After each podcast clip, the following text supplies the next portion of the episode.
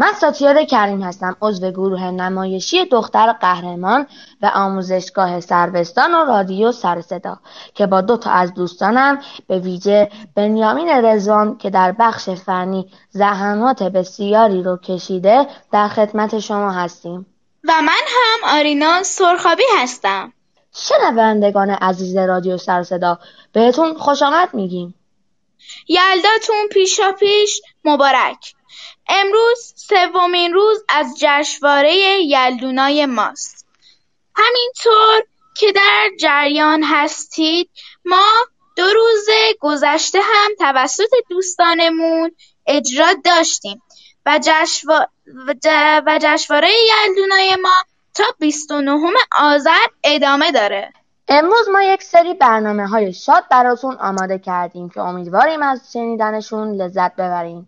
من از آرینا جان خواهش می‌کنم که برای شروع برنامهمون یک قطعه موسیقی بنوازه.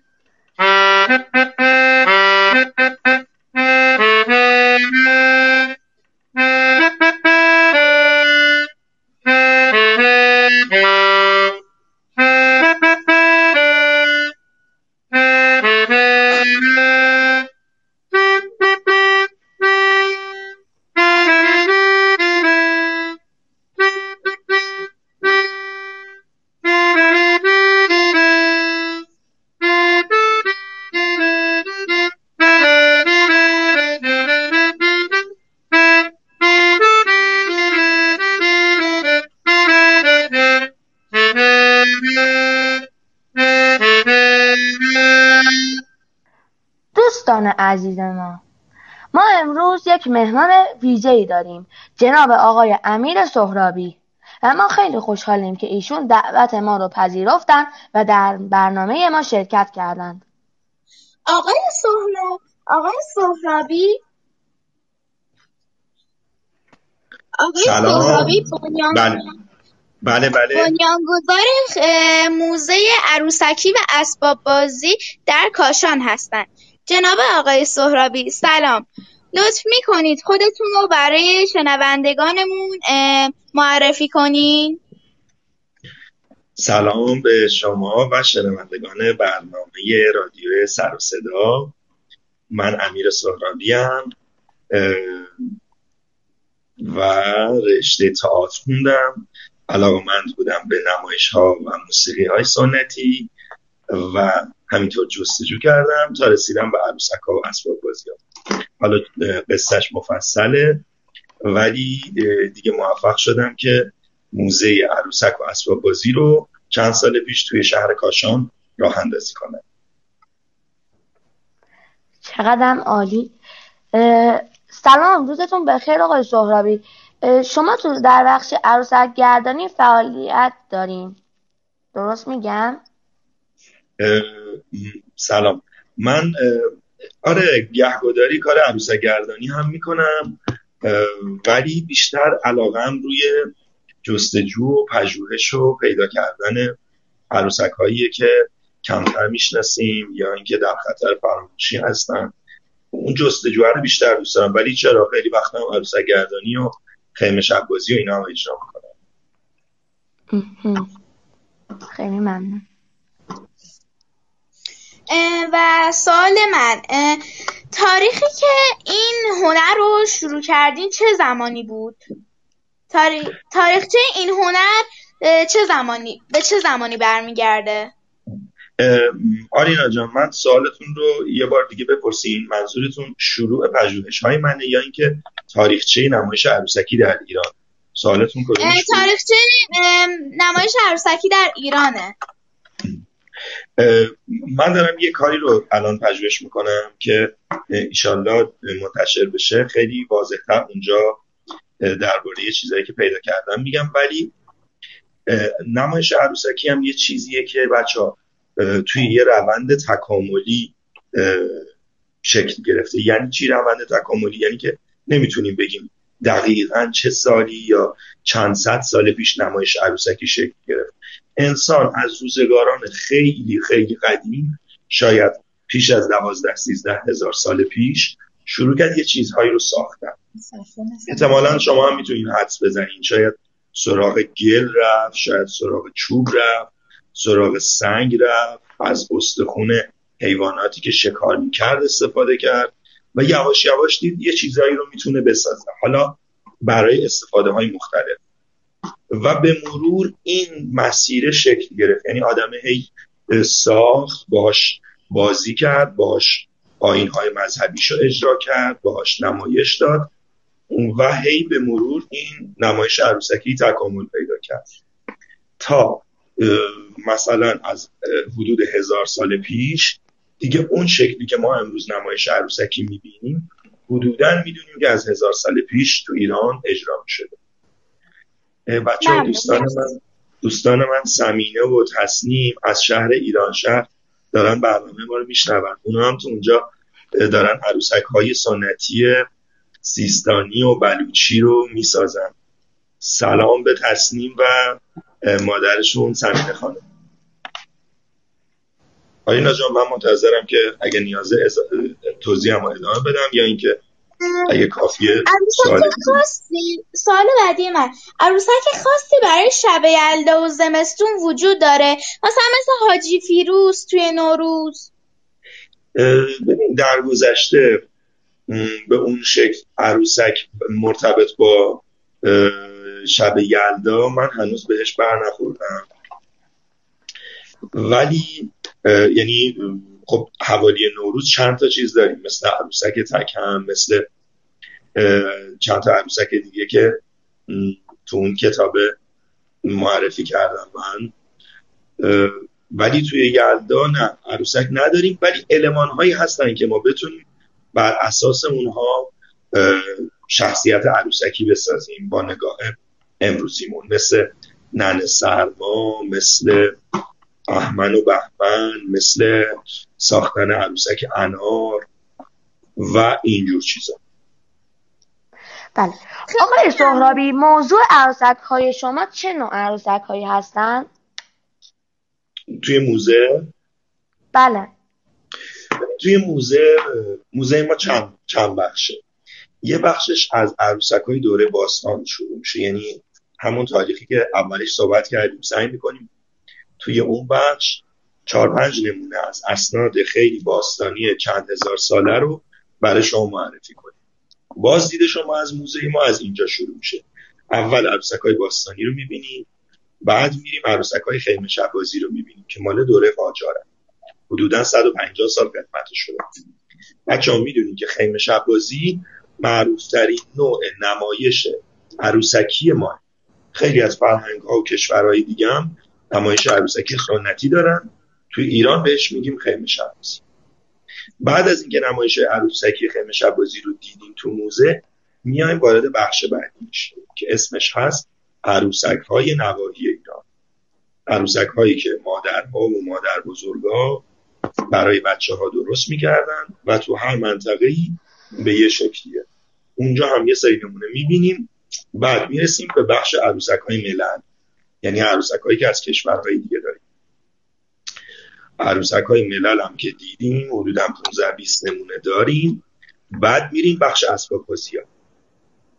بخش اسباب بازی ها دو بخشه. یه بخش اسباب بازی های دستساز و سنتی و یه بخش اسباب بازی های معاصر که از دوره که کارخونه ها و کارگاه ها شکل گرفته. احتمالا شما ها اسباب بازی هایی که داریم رو از فروشگاه ها بیشتر تهیه می‌کنیم که کارگاه ها و کارخونه ها درست می‌کنن. ولی یه ذره برگردیم عقب. سی سال پیش چل سال پیش و قبل از اون کارخونه ها و کارگاه ها خیلی نبودن و بچه ها پدر مادرها و شغلای دیگه برای بچه ها اسباب بازی درست می‌کردن. که توی موزه این بخش رو هم میدیم پس شد بخش عروسک های باستانی عروسک های خیمه شبازی عروسک های نواحی ایران عروسک های ملل و بعد اسباب بازی ها. اینا نمونه هایی که اگر یه روزی بیاین موزه ما می‌تونین اینا رو ببینید چقدر هم عالی. آقای سهرابی اگه ممکنه همراه ما باشید تا در ادامه برنامه در خدمتتون باشیم. هستم. آره من منتظرم. خب. شنوندگان عزیز از ساتیار خواهش می‌کنم که یک بیت از شعر جناب خیام رو همراه حساب هنگام سپیددم خروس سحری. دانی که چرا کند همین نوحه گری. یعنی که نمودند در آیینه صبح از عمر شبی گذشت و تو بیخبری.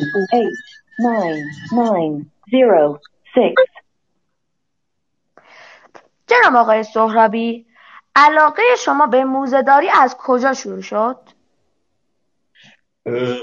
ببینیم بچه خیلی از موزه هایی که میریم کسایی که رشته موزهداری و اینا خوندن دارم اونجا کار می‌کنم ولی تحصیلات من اصلا موزهداری نبوده.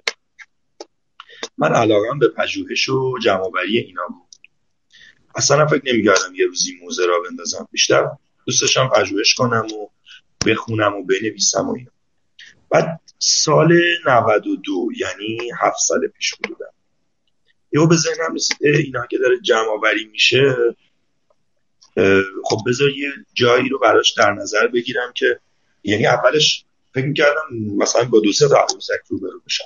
بعد دیدم هی داره زیاد میشه و یه مجموعه از دوره قاجار پیدا کردم بعد دوباره یه مجموعه دیگه پیدا کردم بعد دیگه سفر کردم. مادرها و مادر بزرگا برام ساختن دیدم چقدر تعدادشون زیاد شد. حالا من اینا چیکار کنم؟ همه رو خونه نگه می‌داشتم. بعد فکر کردم که خب به جای اینکه توی خونه و تو اتاق خودم باشه یا توی کمدم باشه بیام اینا رو یه جایی براش در نظر بگیرم که کسایی دیگه هم مثل من اگر این موضوع رو دوست دارم بیان ببینم. از اینجا جرقش شکل گرفت. بعدم من فکر یواش یواش بگم که خب ما نیاز به یه موزه توی عروسک و اسباب بازی داریم و تو کشورمون موزه عروسک و اسباب بازی نداشتیم. و این این انگیزه شد برای من که بهش فکر کنم و اون موقع من تهران زندگی کردم همش هم دوست داشتم از تهران بیام بیرون. دیگه فکر رفتم به شهر دیگه داشتم. بعد یهو به ذهنم رسید خب برم یه شهر دیگه یه خونه ای رو بگیرم که تو اون خونه هم خونه خودم باشه هم خونه عروسک اومدم کاشان همجوری میگشتم محله های قدیمی رو. یهو دیدم این خونه های قدیمی چقدر شبیه خونه عروسک هست و تونستیم یه خونه ای رو بخریم آماده کنیم بشه موزه عروسک. چقدر عالی. آقای سهرابی از برنامه شما فقط بچه ها لذت می‌برن و یا بزرگترها هم مناسب هستن. ببین عروسک و اسباب بازی چون یه چیزیه که هممون تجربهشو کردیم در کودکی. مثلا فکر کن الان آرینا شما یا ساتیار یا تصنیم که داره گوش میده الان مثلا هفت سالتونه ده سالتونه دوازده سالتونه. ولی شما هم بزرگ میشین. 20 سال دیگه همچنان با اینکه بزرگ شدین شاید کمتر با عروسک بازی کنین ولی احساس خوبی به عروسک دارین و هنوز جای خوبی تو ذهن شما داره. شاید تو پنجاه سالت هم باشه میل اینو داشته باشی که بری یه موزه عروسک و توش عروسک های دوره کودکی تو ببینی توش نمایش عروسکی ببینی یا اصلا ببینی بچه های کشورهای دیگه چجور عروسک هایی داشتن؟ رو همین احساسه که بزرگتر هم دوست دارن. رو همین احساسه که یه مادر بزرگ هفتاد ساله هم میاد موزه ما خوشحال میشه یاد کودکی خودش میفته. از اون نظر که کودکی همیشه پر از احساس و تجربه های خوب بوده و حتی ما هشتاد سالمون هم بشه هنوز خاطرهاشو مراقبت می‌کنیم و مرور می‌کنیم و احساس خوبی داریم.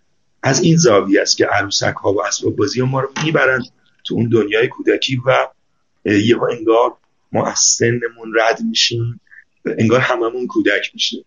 یعنی آرینا جان الان مثلا یه آدم هفتاد ساله پنجاه ساله میاد وقتی میاد توی موزه یهو انگار سنش کم میشه.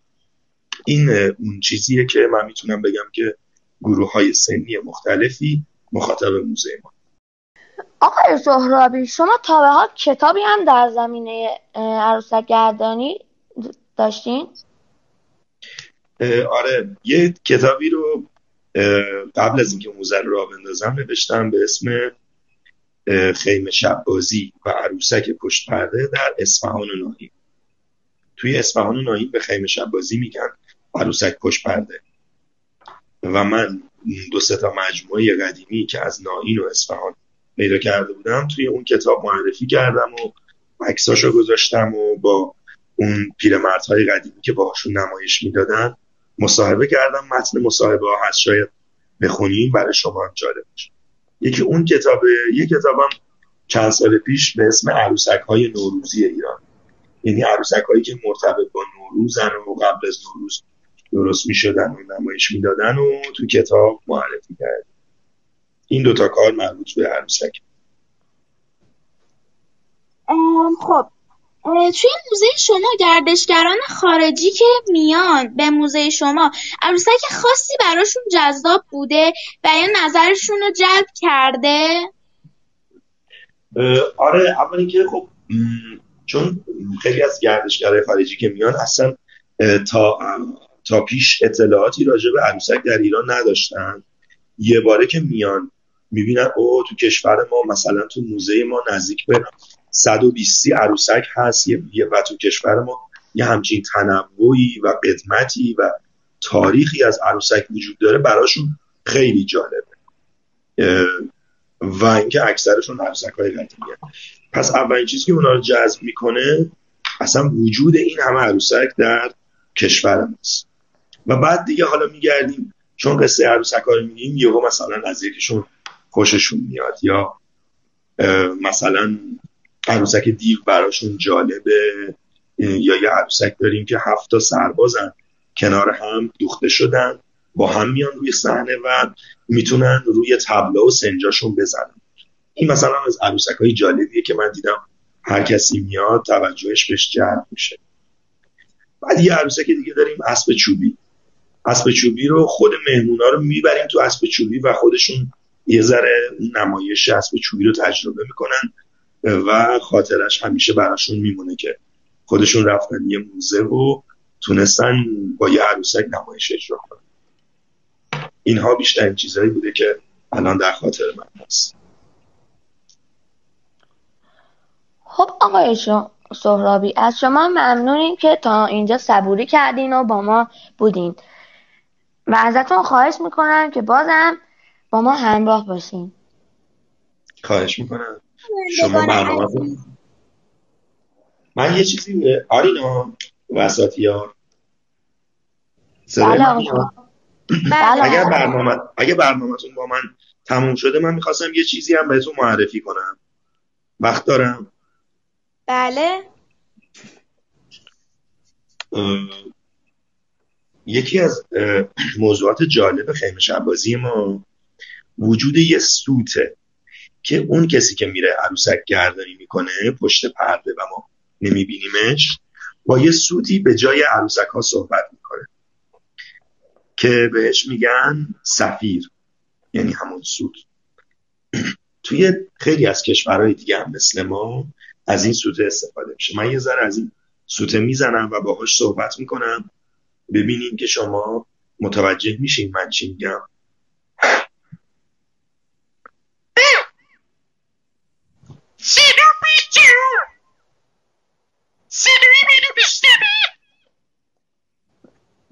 بله چی گفتم؟ بله. سلام بچه صدای منو میشنوین؟ درست میگم آقا بله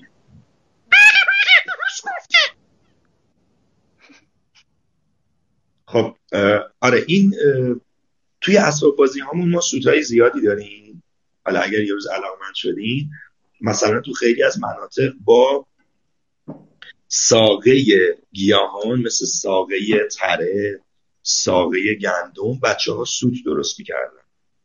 و الان اگر که هر کدومتون از پدر بزرگانتون شاید هم از پدرانتون بپرسین شاید یادشون بیاد که بچه بودن با یه سری گیاه ها سود درست می‌کردن.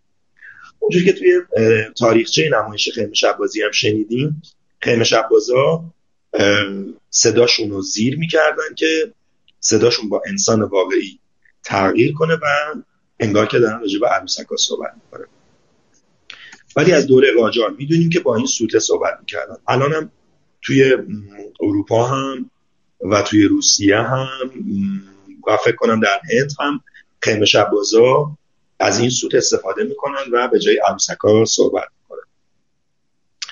من یه جمله دیگه هم بگم. معنی شو معنی کنین بعد دیگه خدافزی کنین.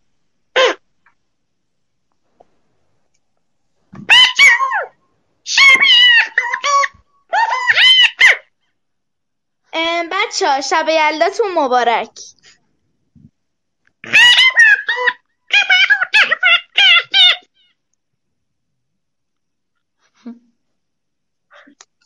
چقدر جالب بود. ممنونم.